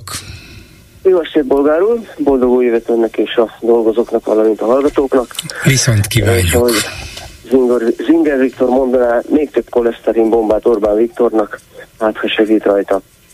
E, bolgár úr, e, mielőtt a Vitezi Dávidot messiásnak itt kikiabálják, és, és annyi sok reményt fűznek hozzá, azért ne felejtsünk el arról, hogy ő neki volt egy igen nagy e, baklövése, 21 néhány, 27 vagy 28 hibrid busz forgalomba állítása Budapesten, ami nem vált be, és ugye ez miatt egy cég nagyon is tönkrement annak idején, mikor akarták így nagyon zöldíteni a, a a Budapestnek a közlekedését. Hát azért hozzuk fel ezt is, hogy azért voltak ő neki nagyon nagy baklövései is. Annyit még visszatérve erre a agglomerációs és a, vagy a BKK és a, a kormánynak a vitájához, Azt is azért tudni kell, hogy 2016-ban, ha jól tudom, ugye a minisztérium kivette a BKK-val az agglomerációs közlekedést, és minden bevételt, mert ugye amikor átvette a volánbusz agglomerációs közlekedés, a buszközlekedést, ugye egészen hatékony módszerrel holtári nagy bevétel növekedés történt az elsajtos közlekedésből, és amikor ezt a minisztérium látta, hogy mi pénz folyik be ugye a BKK-hoz, nagyon gyorsan elvették tőle, és onnantól ez a minisztériumhoz folytak ezek a bevételek. Uh-huh. Szóval ez még ez is, ez is ott van a, a sok szempont igen. között az egyik. Igen, hogy igen, hogy igen, változna a helyzet, hogyha ha ezt az eddigi rendszert megváltoztatnák? Á, nem tudom, bolgár, az ennyire nem értek hozzá, itt ennyire miért nem vagyunk a dologba, ezt azért Karácsony Gergely és a többi Ut- Utasok tudja. lesznek, utasok vannak és lesznek, ez biztos, önök megszállítják, értem? Jó. Én, én úgy gondolom, hogy ez politika, és valószínű, hogy a Karácsony Gergelynek az elhetetlenítése történik. Ja, az biztos, egy arra történő kísérlet, hogyne, hogyne. Igen, igen, igen, igen, igen. Tehát próbálják Vitéz Dávidot most felállítani ilyen semleges messiásként, de mert szerintem Karácsony Gergely ellen semmi esélye nem lesz. Bolgárul, hát új évkor a, a boldog, a kellemes után egy kis kritika. Hát ez a tegnap ez a Bohóccal történt interjúja ezzel a Pesti Lászlóval, ez a áll, ork, oknyomozó bolgárul nem kérdezte meg tőle, hogy hát itt mindenki lusta. Hát itt az egész baloldal lusta. De hát akkor miért nem fordult a rendőrséghez és az ügyészséghez? Miért a mérnököket, a közgazdászokat csesztet és az újságírókat? Miért nem adta oda a rendőrségnek ezeket? Az igen, igen, igen, igen, mert ugye az derült ki az ő kvázi, hát nem is tudom miből, egyrészt a közzétett anyagaiból, másrészt a szavaiból, hogy ezek csak ilyen feltételezések, semmiféle, semmiféle konkrét gyanúsítás nincs benne, ezzel nem lehet rendőrséghez fordulni, de igaza van, megkérdezhettem volna, csak nekem annyira egyértelmű volt, hogy hát ezek fölvetődött ügyek, lehet, hogy igaz, lehet, hogy nem. Fülébe sukták például filmesek, hogy na hát az a 6 milliárd a Petőfi filmre, hát ott komoly disznóságok vannak, ezzel nem lehet rendőrséghez fordulni. Bolgárul hatházi Ákos is rendőrséghez és ügyészséghez fordul. De ő, ő föltárja az ügyeket. Hát alapból ezt, amit ő, ő gondol, és itt a, a, itt a vasútvonal fejlesztésén, amit ő neki földobtak, hát ez is konkrét ügyek. Hát ismeretlen tettes ellen bárki tehet feljelentést, maximum a rendőrség vagy az ügyészség visszadobja. Hát csak a Pesti László ugye itt hülyít minket ezzel a orkoknak a dolgaival, hát azért tudjuk nagyon jól mindenki, hogy ez hülyeség, ő csak most kitalált ezt a szerepet, és a másik nagyon nagy dolog, hogy Orbán Viktor nem tud erről az egészről, akkor hogy lehet, hogy a lánya milliárdos lett? Az is egy ork, nem? Hát még hát hagyja, hogy a lánya, de a veje az meg már százmilliárdos körülbelül. Hát bolgár úr, most oké, hogy a veje, de egy házasságban minden közös Be, vagyok, Hát hogyne, hogyne, bizony. Hát én ezért mondom, hogy ne a vejet mondjuk, ne a Tibocot mondjuk, ilyen Orbán lányt mondjuk. Tehát a fele vagyon mindig elvileg válasz után is, hogy az, az Orbán lányai. Tehát akkor Orbán Viktor nem csak személyzeti politikával, hanem családpolitikával is kudarcot vallott, és nem olyan fényes. Éppen, hogy Ugye, éppen ellenkezőleg, nehogy kudarcot vallott, éppen az bizonyítja, hogy ezzel a családpolitikával fantasztikus anyagi sikereket is el lehet érni. Na ő csak a Pesti László azzal magyaráz, hogy személyzeti, tehát ő nem figyelt arra, hogy milyen piócák tapadnak oda köré, bla bla bla, ezekkel a hülyeségekkel. De hát ön jobban ismeri Pesti Lászlót, ugye, mert ahogy hallottam, nem, nem, nem, nem ismerem én őt. Csak nekem is azt tűnt föl, hogy valamilyen óriási leleplezés sorozatot ígért, és abból egy-két úgy általánosságban földobott, nem is igazán nagy ügy mm, az, ami nyilvánosságra került, hogy azért, mert szóltak neki, vagy nem is volt neki semmije, csak úgy tett, mintha lenne, vagy figyelmeztették, hogy nehogy már ugráljon, ezt mind nem tudom, de az egész szétpukkadt, kipukkadt, és ezt az úgynevezett független médiára áthárítani, hogy hát szerezzétek meg ti, vagy tudakoljátok meg ti, meg derítsétek ki ti, hát és nincs ehhez senkinek se eszköze, sem kapcsolatai, ha megkérne hivatalosan adatokat akármelyik cégtől, vagy állami intézménytől, a válasz az volna, hogy ugyan már mi közöttök hozzá. Szóval ezt nem lehet csak akkor, ha valakik valóban kiszivárogtatnak dokumentumokat, anyagokat, olyanokat, amelyek bizonyítják, hogy itt tényleg szabálysértések, törvénysértések, vagy nagyobb disznóságok történtek. Nem, én szerintem Pesti Lászlónak most lehet, hogy nem direkt, de szerintem hozzájárul se ahhoz az imázsépítéshez, amit a e, betelefonáló mondta, hogy vidéken ugye ez a pálinkai jó hurka zabáló miniszterelnökünk, ugye, hogy ez, ez van fölépítve, hogy itt Orbán Viktor semmiről nem tud, itt, itt, itt, itt az orkok meg a piócák, akik őt, őt, őt kihasználják, hát őre nincs ideje figyelni, csak arra van ideje figyelni, hogy az apukája, a lánya és a, a osztálytársa gazdagodjon. Ő neki nincs erre, tehát ez az imás, hogy ő mindenek felett, hogy semmiről nem tehet. Ugye nekem van egy rokonom, akivel éppen valamelyik politizáltam erről. Abszolút, abszolút el sem hiszik ezeket a dolgokat, hogy Orbán minden fölött áll. És Bolgár úr még egy utolsó, ö, tegnap az első betelefonáló, aki földott azt a témát, és ön idealista, idealista ötletnek tartotta ezt, hogy az ellenzéki pártoknak legyen egy közös szószólójuk, ugye egy olyan ember, aki jól tud beszélni, megfizetik, de legyen pártag, én ezt már évek ezelőtt mondtam, és, és tényleg pártolom ennek az úriembernek az ötletét, én bármennyi is idealistának tartja. Én úgy gondolom, hogy ebben a kommunikációs közegben, ahol a ellenzék ennyire háttérben szól, nagyon fontos lenne egy ilyen közös képviselő, egy ilyen közös szószóló, mert valahol bolgárul el kell indulni. Én értem, hogy ugye média hátrányban van az egész ellenzéki tábor, de, de valahogy el kellene indulni, el kellene indulni egy közös úton. Most, hogyha ez lenne a közös út, hogy legalább próbálunk ebbe megegyezni, hogy egy közös sajtóképviselő képviselő, ahol tulajdonképpen a politikai pártoknak a vezetői is néha beszélhetnének, és ugye nagybátyámmal vitatkozva sokszor mondom én, hogy, hogy ugye Gyurcsán Ferencnek is eh, szószólónak kéne lenni, és előre kellene lépni, nem csak háttérből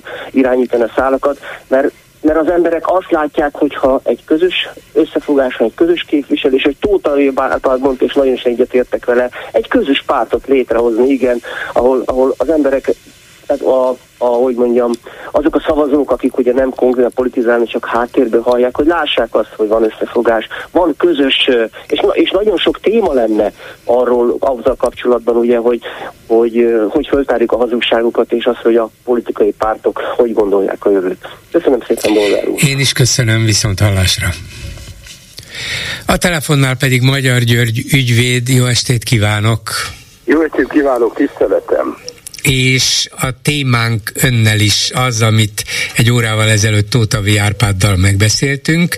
Tudnilik, ő írt róla legutóbb cikket a HVG-ben, hogy fel kéne adni ezt a sokpárti ellenzékiséget, teljesen értelmetlen, haszontalan, legyen egyetlen nagy párt, akár különböző platformokkal, mint annak idején az MSP volt, és nincs olyan nagy különbség ezek között a pártok között, hogy ezt ne lehetne megcsinálni. Tudja ő persze, hogy ez e pillanatban nem igazi realitás, és nem is ismeri annyira a belső viszonyait a pártoknak, hogy közelebbről lássa mi, mik az akadályok, de hogy politik, nagy politikailag ez volna az észszerű, abban biztos. Hát ön mit gondol erről az elképzelésről, és mennyire látja ennek az esélyét? Hát szívemből szól, aki ekként szól. Ez körülbelül én hat éve szajkózom. De hát úgy látszik, nincs eléggé hangerőm. Talán a klubrádió segít nekünk ebben, vagy Tuta B. segít nekünk ebben hat éve kiabálok arra nézve, mint egy szajkó, hogy kérem szépen nincs szükség erre a sok-sok szerveződésre. Egy darab egység kell, egy blokk kell, és ahogy a kis gömböc Fidesz oldalon meg tudott erősödni, meg kell tudni erősödni a másik oldalnak is. Nem szabad elfelejtenünk, hogy itt három harmad van ugye a választói oldalról, van egy Fidesz hívő köteg, van egy nem Fidesz hívő vannak, akik nem beszélnek, vagy nem akarnak megszólalni. Hallani engem jól most? Igen, hallom, hallom. És figyelem. Jó, köszönöm. Tehát én azt gondolom, hogy ha az a második harmad, akiről, amiről beszéltünk, egy blogban szerepelne, akkor fel tudná venni a versenyt az erősnek tűnő és túlhatalmat birtokoló fidesz szemben. A harmadik rétegből pedig mindenki annyit tud elszedni, amennyit elszed. De ez nem megy fragmentáltan. Tehát, hogyha ez a középső köteg 12, 17, 37 felé oszlik, akkor a választó nem tud választani. Tehát az meggyőződésem, hogy nálunk nagyon sok nem Fidesz hívő van, tehát NER tagot nem mindenkinek lehet bizonyítványként kiosztani, de nehezen választ magának. a jelenlegi ellenzéki gondolkodású ember érdemi pártot, de ellenzéki akar lenni. Ha az ellenzéknek egy darab lehetősége van, és egy pártban tudnak csúcsosodni, ez a, meg lehető, ez a lehetőség, akkor fel tudja venni a versenyt a fidesz Gondoljon egy olyan konkrét és személyekkel is nevesíthető esetre, hogy jó, hát határozzuk ezt el, igen, van ebben ráció nagy politikai értelemben, de hát legyen egy, egy ellenzéki párt, és akkor üljön le egymás mellé Gyurcsány Ferenc és Márkizai Péter. Elvileg megtörtént ez ugye a 2022-es választás előtt, de nem volt nagy sikere, és hát tudni lehetett azt is, hogy a megnevezettek nem igazán szerették egymást. De most mégis valami ilyet várnánk el tőlük, hogy a Gyurcsány, meg a Márkizaj, meg a Jakab Péter, aki a saját korábbi pártjával sincs már jóban, meg a Már Márkizaj Péterrel sem volt jóban, és valószínűleg most sincs, meg az MSP, meg az LMP, meg az Ungár Péter, aki inkább a két tábor közötti átjárást szeretné, ezek mind üljenek le, és egy ellenzéki pártban foglaljanak helyet. Tehát ami elvben jónak látszik, az gyakorlatilag mintha kivite, kivitelezhetetlen volna. Nem feltétlenül, nem feltétlenül. Már 22-ben is késő volt ezt megkísérelni. Én 18 óta toporzékolok a vonatkozásban, hogy választási párt, választási párt, választási párt. Civilek létrehoznak választási pártot, a pártok pedig oda küldik a prominens személyeiket. És abból lesz egy választható lehetőség. Lista jelöltekkel. Nem szüntetjük meg, kérem a pártokat, ezekre valószínűleg szükség van, hiszen ők a politikai főszereplők. De háttérben ott maradnak szépen csak ide küldik azokat, akik egy válogatott csapatban föl tudnak lépni a magyar nemzet színeiben. Most az ellenzék színeiben kell fellépni, és a legjobb játékosok bekerülnek a csapatba. Ettől még nem szűnnek meg a, különböző klubok, ugye? Hát a többek, többi klub anyagilag is, szervezetileg is, személyileg is, humán és egyéb erőforrások tekintetében éli az életét. De kint a színpadon a válogatott szerepel. És ez a válogatott lenne, ez a bizonyos választási párt. Mi el is neveztük ezt Magyar Európa pártnak. Azért tesszük ezt, mert meggyőződésünk, hogy a választó ebbe az irányba hamarabb elmozdul, mint a fragmentált ellenzék bármelyik gyönyörű képviselője vonatkozásában. Meghallgatják őket, csak nem eléggé hatékony, és nem tudja legyőzni a Fidesz oldalt. Együtt tudja csak legyőzni.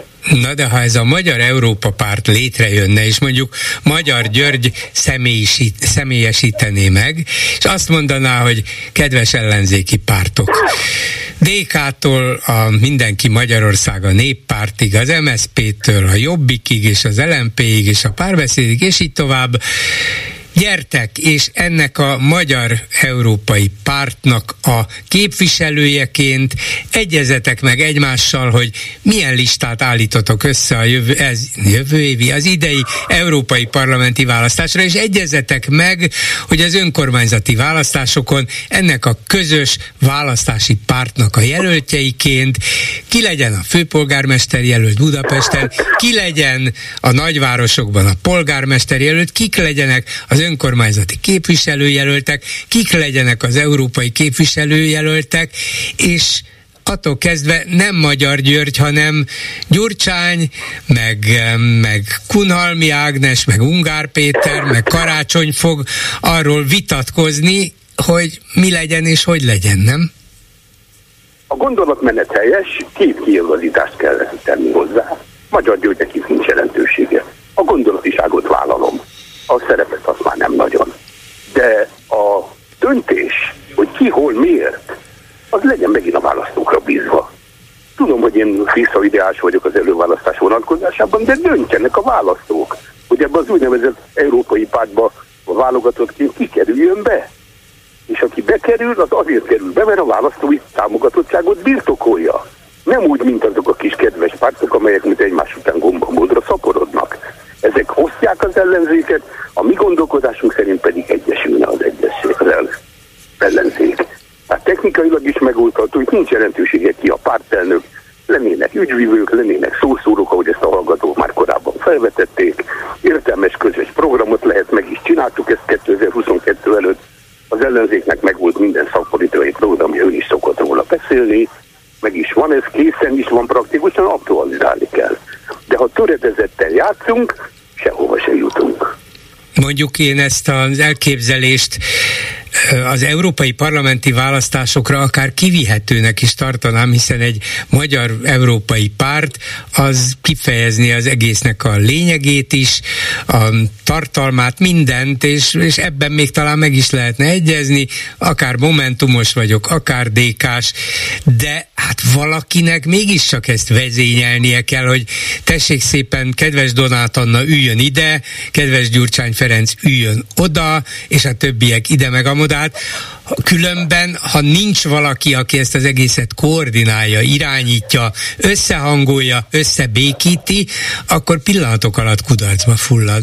Mi ezt vállaltuk, mi ezt vállaltuk, beszéltünk is erről már néhány prominens személyiséggel, civil választási bizottságként le tudtunk bonyolítani annak idején főpolgármester versenyeket, meg mi vagyunk győződve arról, hogy ez a platform működik, csak le kell venni a pártcsapkákat időlegesen, és félre kell tenni az egyéni érdekeket.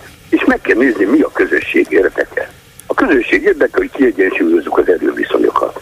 Ha sikerülne kiegyensúlyozni így egy blogban, akkor megint lehet pártcsapkát venni, és megint menjen mindenki választást, és győzze meg a választóit, amiről csak akarja. De addig, ameddig nem tudjuk a jogállamot helyreállítani, ameddig nem tudjuk a választói rendszert a helyére tenni, ameddig nem tudjuk a pártfinanszírozást rendezni, és ameddig nem tudjuk a független intézmények kontrollrendszerét visszaadni a helyére, felesleges minden lépés, akár hányan vannak az ellenzéki oldalon. Tessék végre megérteni, időlegesen együtt kell működni, ha szeretjük egymást, ha nem, és ha ez megvalósul, utána lehet kezdeni újra a játékot. Addig semmilyen eredmény nem várható. Ezt azt hiszem mind a ketten jól látjuk de egy ilyen magyar-európai pártnak kellene, hogy legyen arca is. Azért a választók többsége nem annyira járatos a politikában, nem is érdekli őt annyira.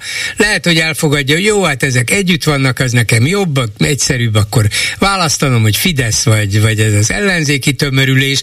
Na de mégis ki lesz az? Hát nem is az érdekel, hogy ki jut be az Európai Parlamentbe, az nem számít, de ki ennek az magyar-európai pártnak az arca, az igazi vezető vezetője, akire majd szavazhatok, hogyha az ország sorsa a tét. Ezt mondják meg nekem, de ha nem mondja meg ki senki... ki fog jegetesedni, és szimpátia szavazással ezt a kérdést is el lehet dönteni, nem erővel és nem szkanderral. Hiába mondja az egyik pártvezető, hogy én erősebb vagyok, nem hiszem el. Akkor hiszem el, ha fel tudja mutatni a társadalmi el, el, beágyazottságát. És ugyanez vonatkozik a finanszírozásra, ugye? Mert ennek az én gondolatomnak és a mi gondolatunknak az az egyik ellenér, hogy mi lesz akkor a pártokkal, hogy fognak megélni, mivel fognak tudni politizálni, stb. stb.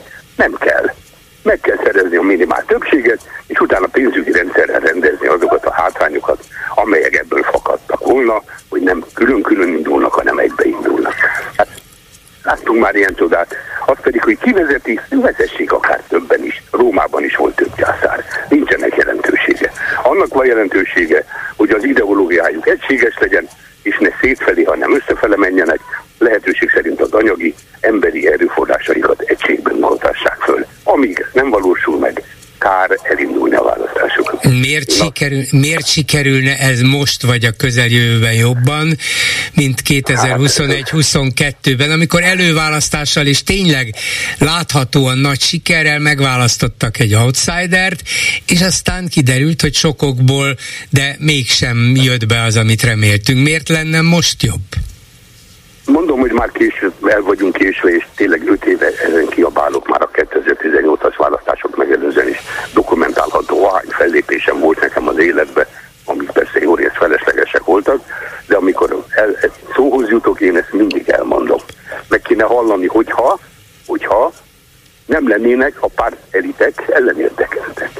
Ha a pártelitek kulturális értelemben felnőnének ehhez a feladathoz, akkor nincs ennek a lehetőség, ennek a megoldásnak más alternatívája, és a gyakorlatban is átültethető, nem csak elmélet marad, és nem kell ezt idealista elképzelésnek, hanem józan elképzelésnek kell tekinteni.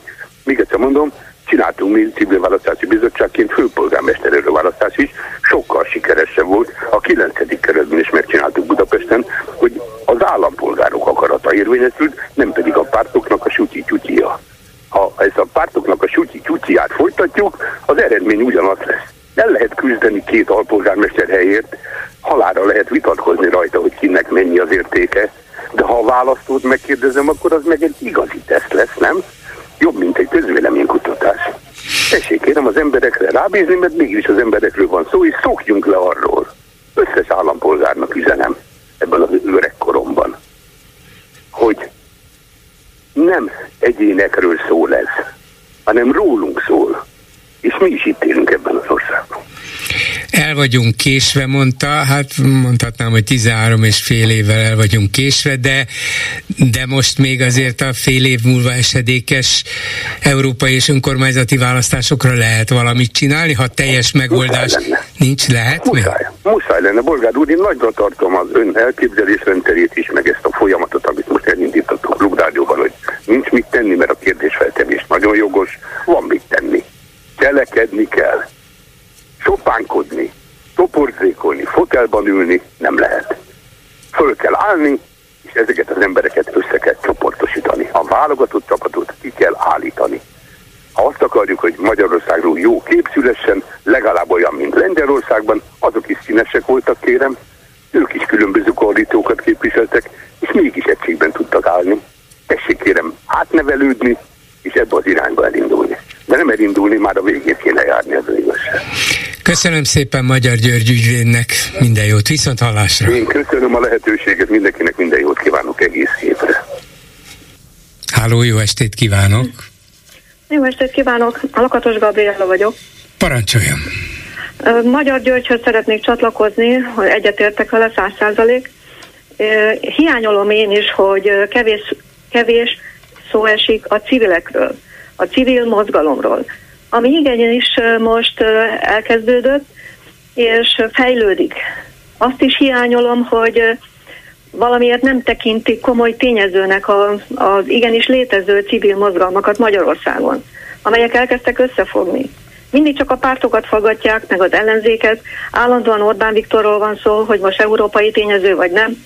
Egyébként egy mondattal csak annyit mondanék, hogy Orbán Viktor pont a legutóbb bizonyította, hogy most már nem tényező azzal, hogy kiküldték kávézni. Az, hogy ő elment egy temetésre, azt nem kell komolyan venni, egyszerűen ez egy PR fogás, vagy én nem tudom, valakivel találkozni akar, bele se gondolt, hogy mit cselekszik. Tehát ez, ez annyira tipikusan Orbáni, hogy nem igaz. Ezen nem érdemes mögöttes tartalmat keresni, mert uh, szerintem nincs. Uh, ez csak egy fél mondat, uh-huh. ennyi a, az első két kérdésre, szerintem a véleményem. A másik, hogy uh, én tényleg azt is hiányolom, hogy nem hangzott el a klubrádióban egy dicsérő szó, azért, hogy a, a tanároknak végül is most lesz 32%-os fizetésemelésük. Pintér úgy döntött. De miért döntött úgy? Mert a tanárok 20%-a felállt, és igenis egy éven keresztül, annak ellenére, hogy nagyon keményen kirugdosták őket, nem kaptak fizetést, ahol lehetett ellenállásba ütköztek, a kollégáik nem támogatták, de volt egy 20%-nyi bátor ember, aki folytatta, aki kiment tüntetni, és október 23-án Orbán Viktor miért futott el könyörgön Veszprémbe? Mert nem tudták, hogy milyen tömeg fog összejönni a, a hősök terén. Annyira, hát én magam is megdöbbentem, hogy mennyien, menny, milyen sokan voltunk. Uh-huh. Az egy dolog, hogy hogyan is fogalmazom, meg kell tanulnunk tüntetni, mert a, amikor odaértünk az oktogonhoz, az egészet nagyon vágták egy, egy ilyen klasszikus zenei bevezetéssel, meg műsorral, meg a lelkes tömeg ott állt, és egy óráig hallgatott, amíg végül is jöttek a szónokok, tehát ez, ez nevetséges volt, de, de legalább összegyűlt a tömeg. És van egy olyan koncepcióm is, hogy és igaz, igaz, igaza van Magyar György úrnak, hogy el kell kezdeni cselekedni, amit a civilek elkezdtek. Tehát az, hogy nagyon frappánsan kitalálták, hogy a konzultációs híveket, emberek gyűjtsük össze, gyűjtsünk össze egy milliót. Hát mi ez, hanem hálózatépítés, legegyszerűbb módja, a bizalomépítés, tökéletes módja, az, aki ideadja nekem a konzultációs évét, az megbízik bennem, és tudja, hogy mi a célunk. Hát igen, ezek, ezek nagyon szép kezdeményezések, de például de erről a konzultáció... És nem hallok a klubrádióban semmit erről. Egy valamit... műsor Valamit én például hallottam. Alig, alig, ha gyűlik össze egy millió. Igen, én valami olyasmit hallottam, hogy körülbelül százezer gyűlt össze. Ez nyilván nem a vége, csak az egy millióhoz képest, hát nyilván kevés, és ilyenkor lehet, hogy az a baj, hogy nincs elég visszhangja, nincs, nem beszélünk eleget róla, akár itt, akár máshol, nem tudom, biztos kereshetjük magunkban is a hibát, de én inkább azt, azt feltételezem, hogy, hogy ezek nagyon szép kezdeményezések, nagyon sok munkát tesznek bele egyesek, de a magyar társadalmat továbbra sem sikerül megmozgatni. De, de meg fogja mozgatni, higgyel. Aki kint volt október 23-án a, a Hősök terén, az rácsodálkozott nagyon sok emberre. Biztos vagyok benne, hogy a fideszesek többségének is már elege van Orbán Viktorból, és keresik a megoldást. És nem a a baloldali pártokban találják meg, ez egyértelmű. Hanem kell egy civil szerveződés, hát Bolgár úr, ön is átélte a rendszerváltást, én is átéltem. A Dunakörről hallott annak idején? Hogyne, persze. Miért, miért indult el a Dunakör? Hogy ne legyen, ne épüljön duzzasztogát ugye a, a, a Dunán, a igen, igen. Igazuk volt, nem volt igazuk, utólag kiderült, de egy nagyon szép kis mozgalom fejlődött belőlük. Hát könyörgöm a Dunakörnek ugyanaz az alternatívája most a akkumulátorgyárak elleni küzdelem, amiért nem tudom, hogy miért nem szállnak bele vagy miért nem fognak össze jobban, vagy miért nem hangosabban, mert ez egy az egyben ugyanaz. Annak idején az ellenzéki kerekasztal embereit nem ismertük, nem kell itt felmutatni egy nagy karaktert, aki majd előre és akkor jön, utána követik az emberek, hanem egy közös akaratot kell felmutatni, hogy ezt már nem akarjuk tovább. Ilyen egyszerű. Hát ha meg lesz ez a közös akarat, akkor nyilván föl is lehet mutatni. Félek, hogy még nincs meg a közös De. akarat. Itt van az akkumulátorgyárak ügye egy-egy helyen, ahol ilyeneket elkezdtek terje, tervezni vagy építeni. Ott azok, akik közvetlenül érintettek, és akik aggódnak és félnek, akik átérzik, hogy hű, ez milyen következményekkel járhat, elkezdtek tiltakozni. És elmennek néhány kilométerrel odébb, már kiderül, hogy hát ott az embereket nem nagyon érdekli, esetleg jó lesz ez, ha például munkát keresek, az milyen jó.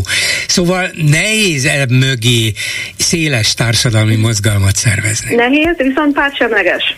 Tehát ezért lehetne akár pártoktól függetlenül egy mozgalmat építeni köré, de abban egyetértek, hogy ez elszálláskelés akarat, illetve egy koncepció de önmagában én úgy érzem, hogy a valami elindult, tehát a, a hang, a, a tanítanék mozgalom, illetve hát az összes civil szervezet, ami rengeteg van belőlük.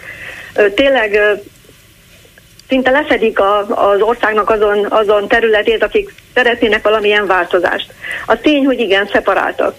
Nem tudom, hogyan lehetne összefogni őket, de Hát ehhez kell politikai tehetség, politikai szervező munka.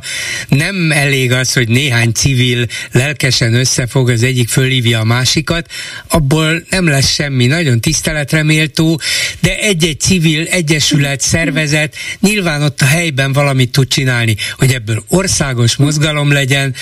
Hát ez a nagy politika, ez a nagy politikai képesség, tudás, valamit meg kell ragadni, tudni kell, kell hozzá valamilyen szervezet, képesség, erő, némi pénz is? Hát pénz viszont úgy lesz, hogyha összeadják a, azok a tagok, akik a civil szervezeteknek a tagjai, akik adományoznak, apró fillérből, sűrű fillérből lesz valami. Tehát valóban most már a külső források ugye nem jöhetnek számításba, csak saját magunkra számíthatunk anyagilag is, illetve munkában is. És hát biztatom az én korosztályomat, akik már átéltek egy rendszerváltást, és most már feltehetőleg nyugdíjkorúak, hogy tessék valamit csinálni bármit, bármilyen egyszerű dolgot, de nem csak szemlélődni, hanem a, a gyerekeik érdekében, és ne a középiskolásoktól várjuk el, meg a, a, a még most tanulóktól, hogy most rendszert váltanak, mert ők frissek és fiatalok. Nem, hát nekünk kell helyrehozni, amit elcsesztünk, hát valljuk be, mert ezt visszemléltük végig. Dolgoztunk, és nem vettük észre, hogy, hogy mi kinő a fejünk fölé.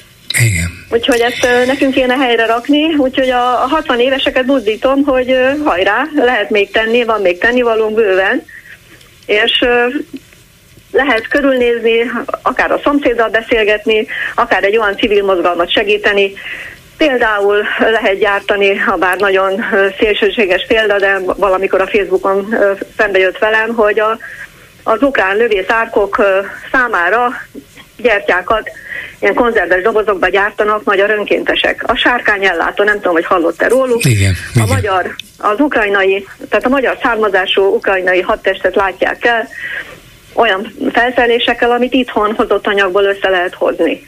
Tehát ez is egy apróság, egy egészen más vetületen, nem az, ami a, a Magyarországot most feszíti, és igazán aggasztja. Igen, de ha valaki akar valamit csinálni, az megtalálhatja a helyet és a módszert és a, azt az egyesületet vagy közösséget, amelyikben ezt megteheti. Igen, igaza Igen. van. Köszönöm szépen, asszonyom, viszont hallásra. Viszont hallásra. 387 84 52 és 387 84 53 a számunk. Háló, jó estét kívánok! Halló, jó estét kívánok, jó estét, Bolgár úr. Parancsoljon, tessék!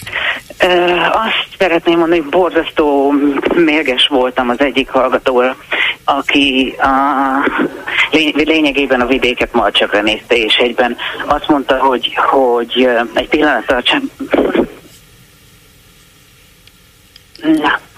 Szóval, hogy rajtunk múlik sok minden. Valóban vidéken múlik sok minden, csak ö, ö, és egyben azt is kérdezte, hogy hogy lehet a vidéket megfogni. Igen. Ö, sehogy. Ö, röviden és tömören sehogy.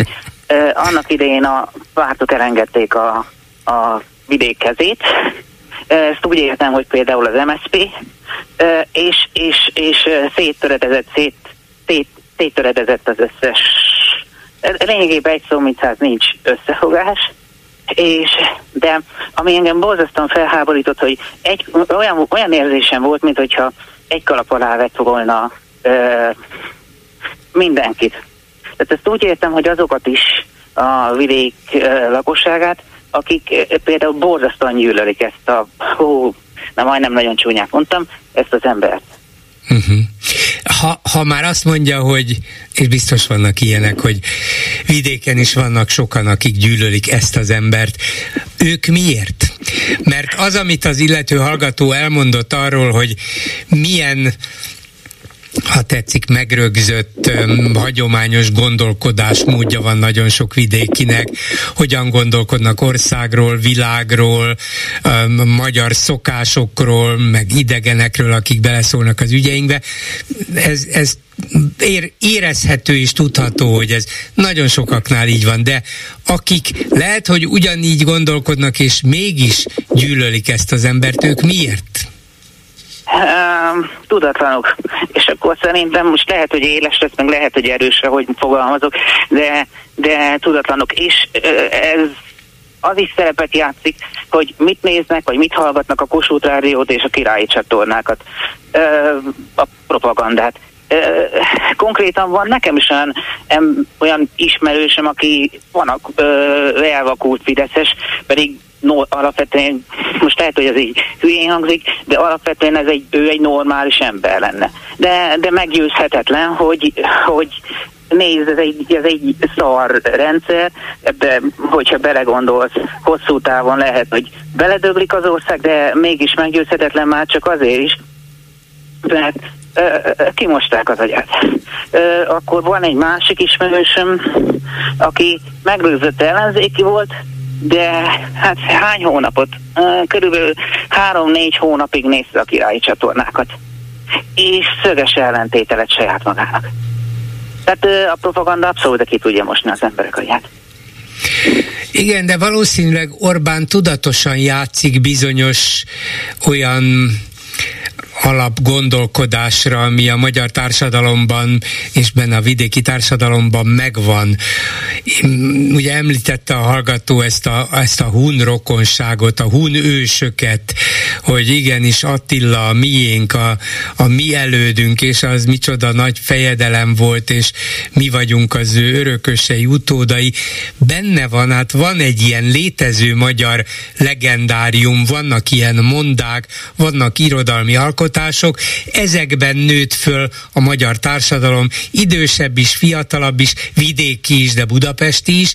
Ha tudatosan játszanak erre rá a kormányból, és nem csak a hun mondákra, hanem másokra is, akkor ezzel szinte lefedik ezt a gondolkodást, és, és jöhetünk itt mindenféle racionális ellenérvekkel, meg hogy a 21. század nem erről szól, és nem több ezer évre kell visszanézni a világban, meg a történelemben, ráadásul bizonyíthatatlanul, hanem előre kell nézni, mert abból fogunk élni, vagy nem megélni úgy látszik, ezek mégiscsak működnek, és ezzel meg lehet fogni embereket. Ja, ez az ember úgy gondolkodik, mint mi, ez az Orbán tudja, mi közös alapokról indulunk, nekünk közös hagyományaink vannak, és akik ezeket semmibe veszik, hát azok nem fognak minket jól képviselni.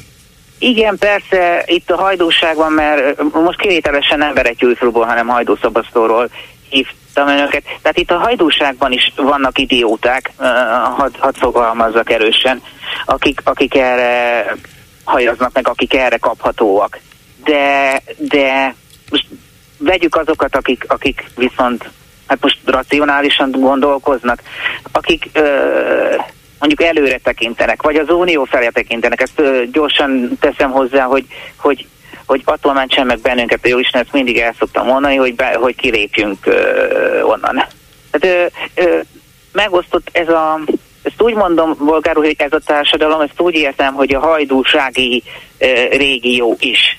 Mert nem, tehát ö, felbosszantott a hallgatónak az a olyan, olyan érzésem volt, mint hogyha egy kalap alá vette volna, vagy vett volna mindenkit, aki, aki hát ö, most uh, szintén erős lesz, aki egy para, aki Hát még csak munkás. nem is ezt mondtam, mert még az értelmiségre, vagy a, a, az iskolát végzettekre is éppen mondta, hogy nem is csak az általános iskolát végzettek körében van ez, hanem a, a vidéki értelmiség körében is nagyon sok. Tehát nem, főleg nem nézte le azokat, csak egyszerűen azt mondta, hogy más a mentalitás, más, Igen. más az, amiben ők gondolkodnak, és Orbán ezt ismeri, jól érzi, és erre játszik rá.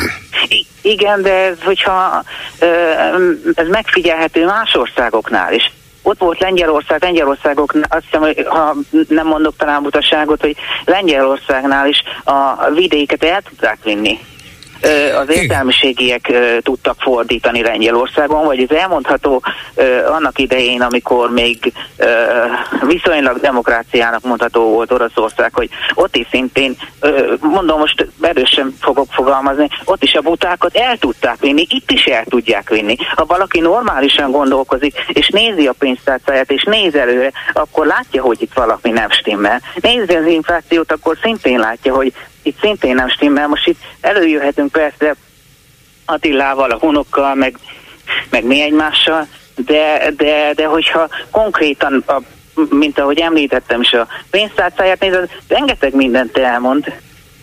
Hát Attila ott nem fog segíteni, ez biztos. É, pontosan, pontosan. Tehát azért mondom, hogy, hogy a butákat lehet megfogni.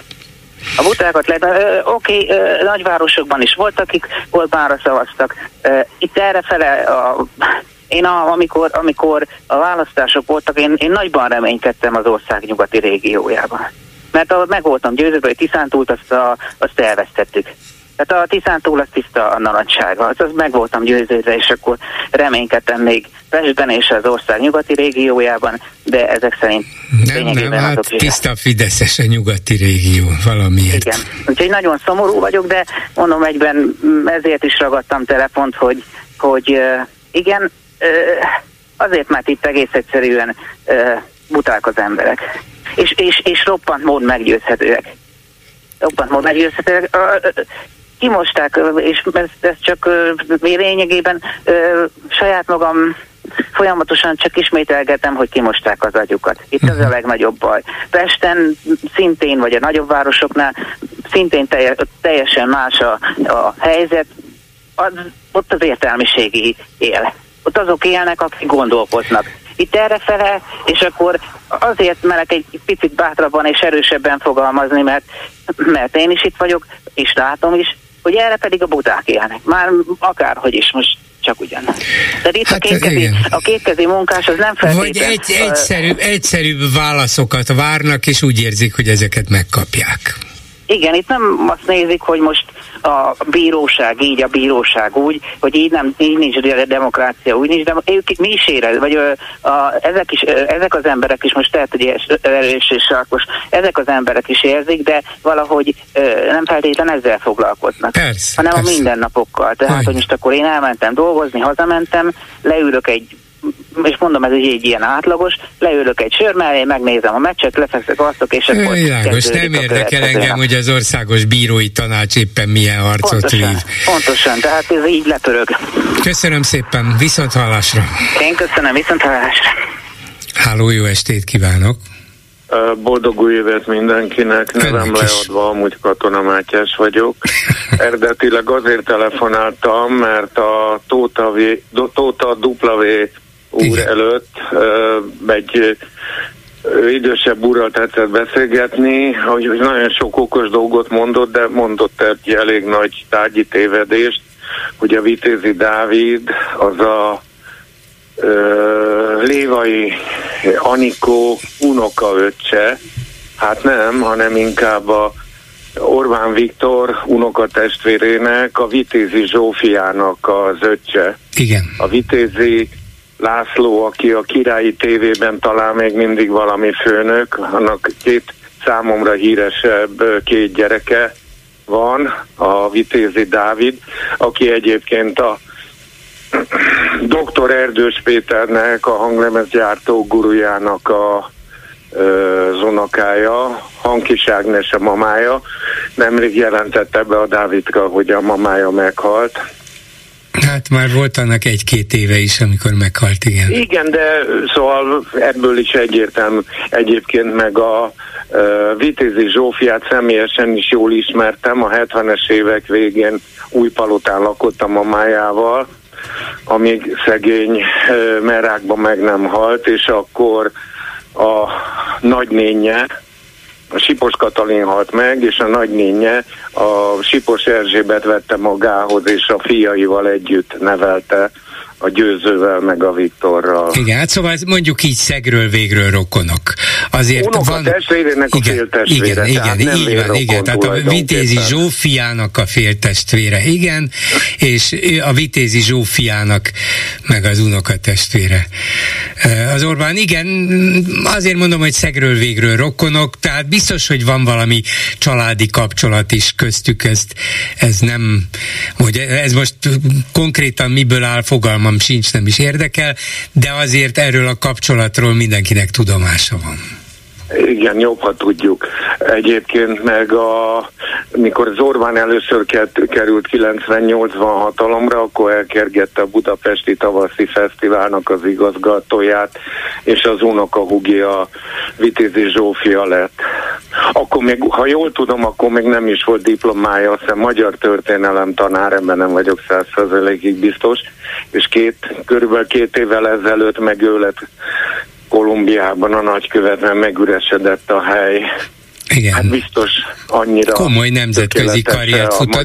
Tudása, igen, igen, meg a történelem tudása, hogy Bogotában nagyon jól hát teljesít. Volt azt hiszem újságíró is, kulturális újságíró, tehát igen, volt neki igen, igen.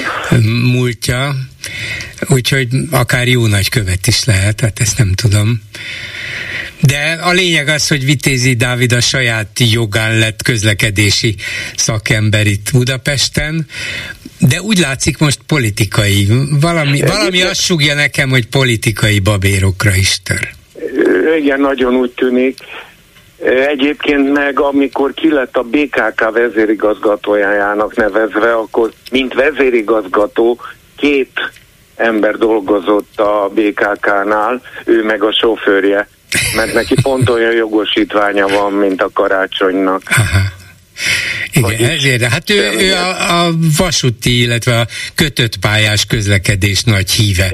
Úgyhogy, úgyhogy nyilván És ezért nincs autója. Az, hogy a, a BKK úgy áll anyagilag, ahogy, ahogy áll, az egy picit neki is köszönhető, mert amikor BKK vezér lett, akkor azonnal átfestette uh-huh. a buszokat középkékről bilikékre.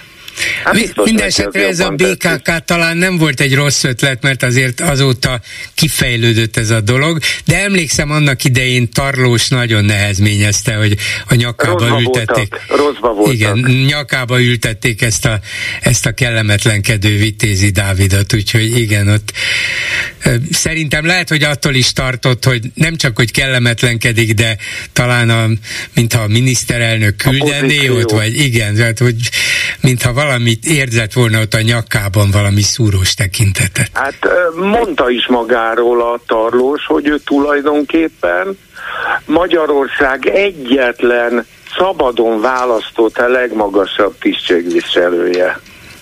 Hát igen, ez most is igaz Karácsony Gergelyre. Hát most is igaz, most is igaz, de ezt miért kell hangsúlyozni, attól szebb lesz, vagy okosabb, vagy jobban fogjuk szeretni? Hát nem, ahhoz, ahhoz tenni is kell, de hát őt is megválasztották végül is, ez, ez volt a helyzet. Jó, hát ahhoz az kellett, hogy a Demszki lemondjon, hogy azt mondja, hogy nem indult többet. Hát igen, meg az, hogy a, a nagy mm, Fidesz hullámmal végül is Tarlós is bejött mert a Fidesz a... odaállt mögéje. Most, hogy ez az kit a téma felvetődött, mindig mosolyogok, amikor Nagy Magyarország térképet látok egy autónak a hátulján. Az a fekete Volkswagen is sokáig, amelyik Volkswagen busz, amelyiket a mm, amelyik az Orbán szállította egy idei, azon is volt Nagy Magyarország térkép. De Amikor még ellenzékben magyar... volt akkor attól még, attól még ez az Persze, az ő autóján is mindegy. volt, igen. De mit szólnának a magyarok, hogyha az olaszok úgy jönnének be Magyarországra, hogy a római birodalom térképét hordanák a kocsijuk hátulján, ahol a Pannonia a római birodalom része volt. Na, lehet, hogy, lehet, hogy egyesek azt mondják, na végre Olaszországhoz csatlakozhatunk. Köszönöm szépen, viszont hallásra, és akkor a Facebookon mit írnak a kommentelők, Lőrinc Saba. Szia Gyuri, köszöntöm a hallgatókat. Hát rögtön az első gondolat, ami megragadta a figyelmemet, háborús veszélyhelyzetről hogy mi a, mik a, milyen jogosultságai vannak így a kormánynak. Egy személyi döntés, de nyilván ez a kormánynak a rendeleti kormányzására utal.